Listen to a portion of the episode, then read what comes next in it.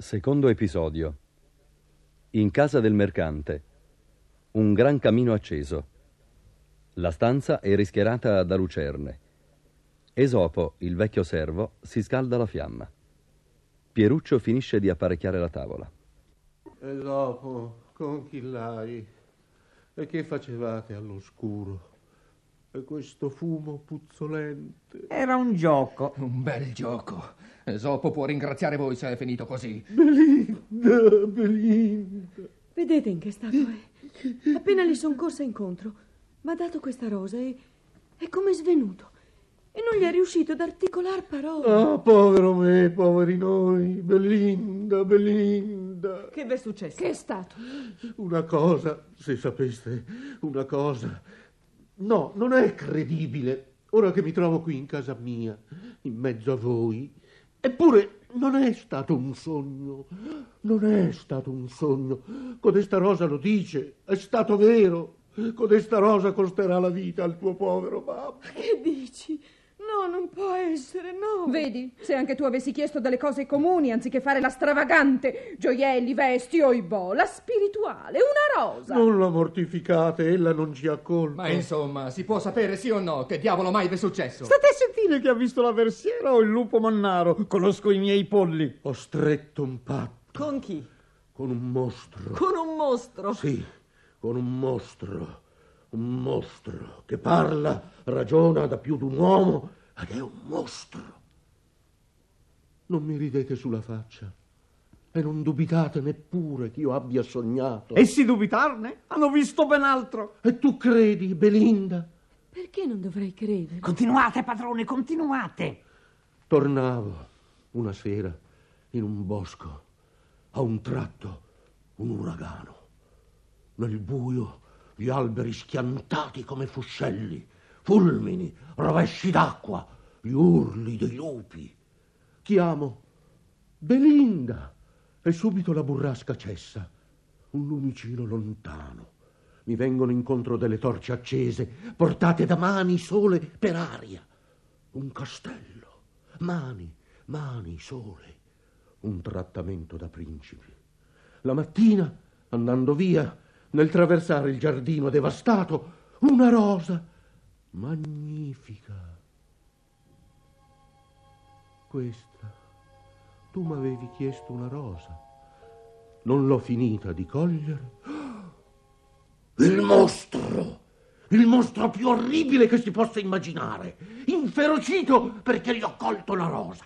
Io sto per basire e lui si diverte con me come il ragno fa col moscerino, come il gatto col topo. Arriva a farmi giurare, a farmi giurare che in cambio di quella rosa gli avrei portato. Che cosa? Che cosa? Se no, la rovina, la morte mia, mostra di tu. Oh, un po' d'aria pura, un po' d'aria aperta per non finire tutti soffocati dall'incubo.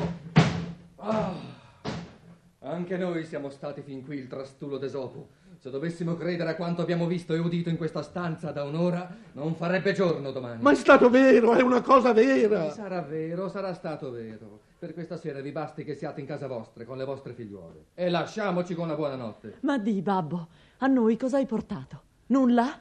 Ho pensato anche a voi. Guardate di là, ci devono essere delle mantiglie di broccato riccio. Belle. Andiamo a vedere. Sì, andiamo. E tu, ceffo scrignuto, che questa sia stata l'ultima delle tue mandragolerie. Che un'altra sera ci sarebbe il caso che di te facessi focaccia fra la cenere del focolare. Via, via, anche tu, Pieruccio, che il vecchio da votare il serbatoio delle lacrime. To, piangi anche te. Che cosa ti piglia? A letto, a letto, marmocchio. Pensare che io sono stato così snaturato. Cos'hai promesso? Non ho sognato, sai, è stato vero. Codesta rosa costerà la vita al tuo povero babbo. Ma cos'hai promesso? Ma perché non lo dici alla tua Belinda? Eppure lo sai quanto bene ti voglio. Ma non pianger così, non pianger così. Se tu lo dicessi, credi che io non potrei far nulla.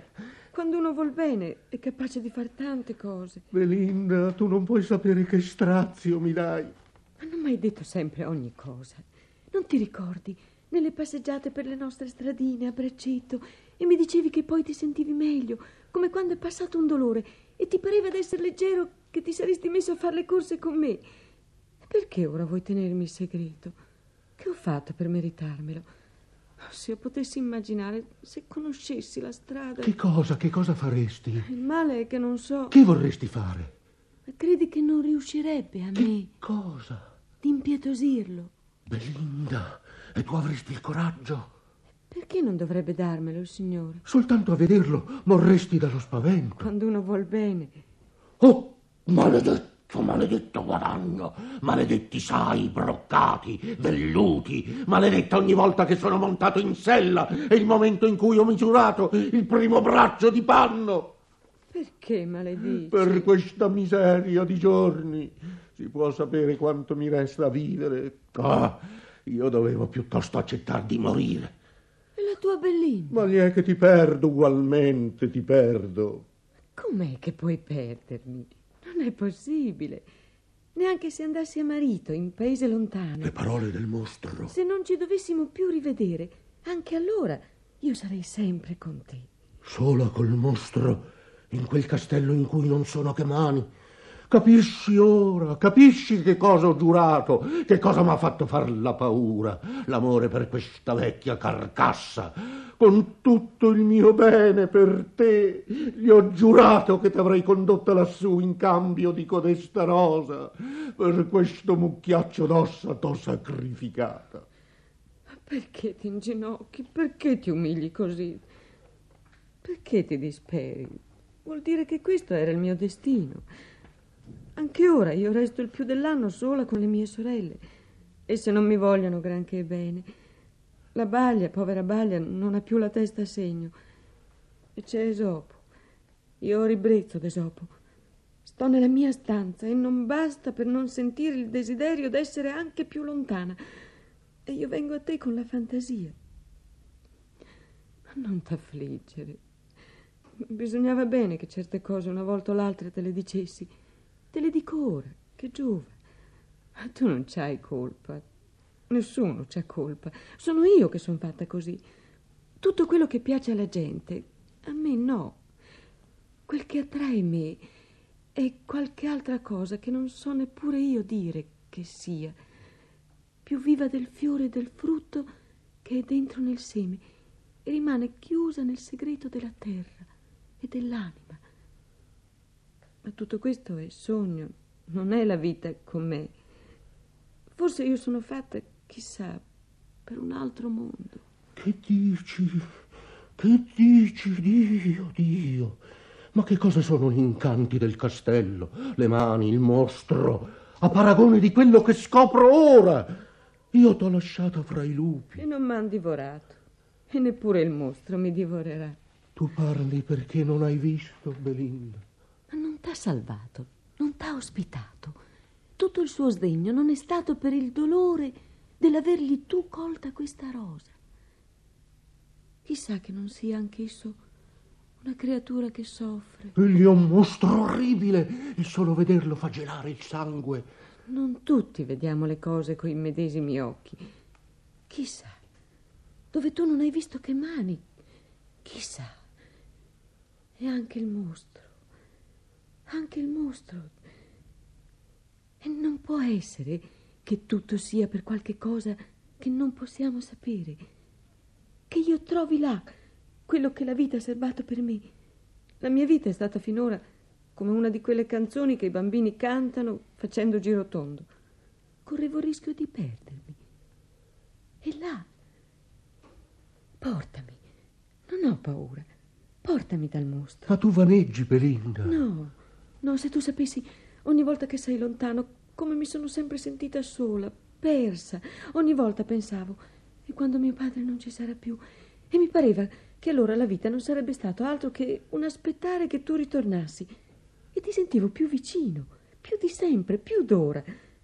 Quando io sarò là, tu proverai la medesima cosa. Io ti sarò più vicina. Ma ritornerò, sta sicuro. E allora vedrai che sarò anche più affettuosa. E a te l'appoggiare la testa così sul mio cuore darà più riposo che mai. Se andassi a marito o a chiudermi in un convento, dovresti soffrire per ben altro vuoto.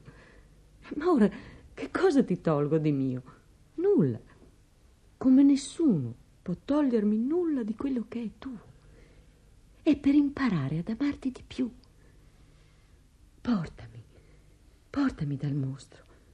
Il mio non è un sacrificio. Belinda, Mi insegnerai la strada. il mostro ha detto basta desiderare. Belinda, Perché piangi? Perché piangi?